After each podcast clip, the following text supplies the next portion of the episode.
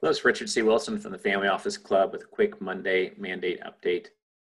Right now, we have the most demand from our investors for hard money lending against, against assets where it's a 50% or lower LTV, and usually they're looking to earn a 10 to 13% uh, for an exa- return. For example, today we have a phone call, it's a half a million dollar hard money loan against a piece of real estate and it's a 33% LTV with a 12% return.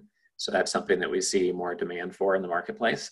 If anyone has access to a franchise chain of bakery, uh, baked goods, or bagel companies, that would be of interest.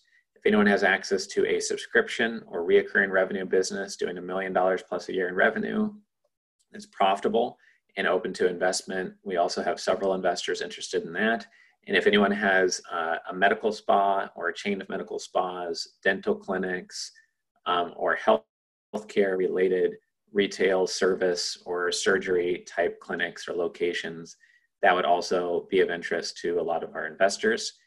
Updates on our end, we're opening an office in Scottsdale. So I'm relocating there. We'll have offices in Miami and Scottsdale moving forward. We also acquired commercialrealestate.com about 10 days ago. So if you want to check out that community, feel free to go and check that out and see if there's a way to fit into what we are doing there moving forward. We appreciate everyone who's following our work and our podcast here. Uh, if you'd like, maybe check out our YouTube channel.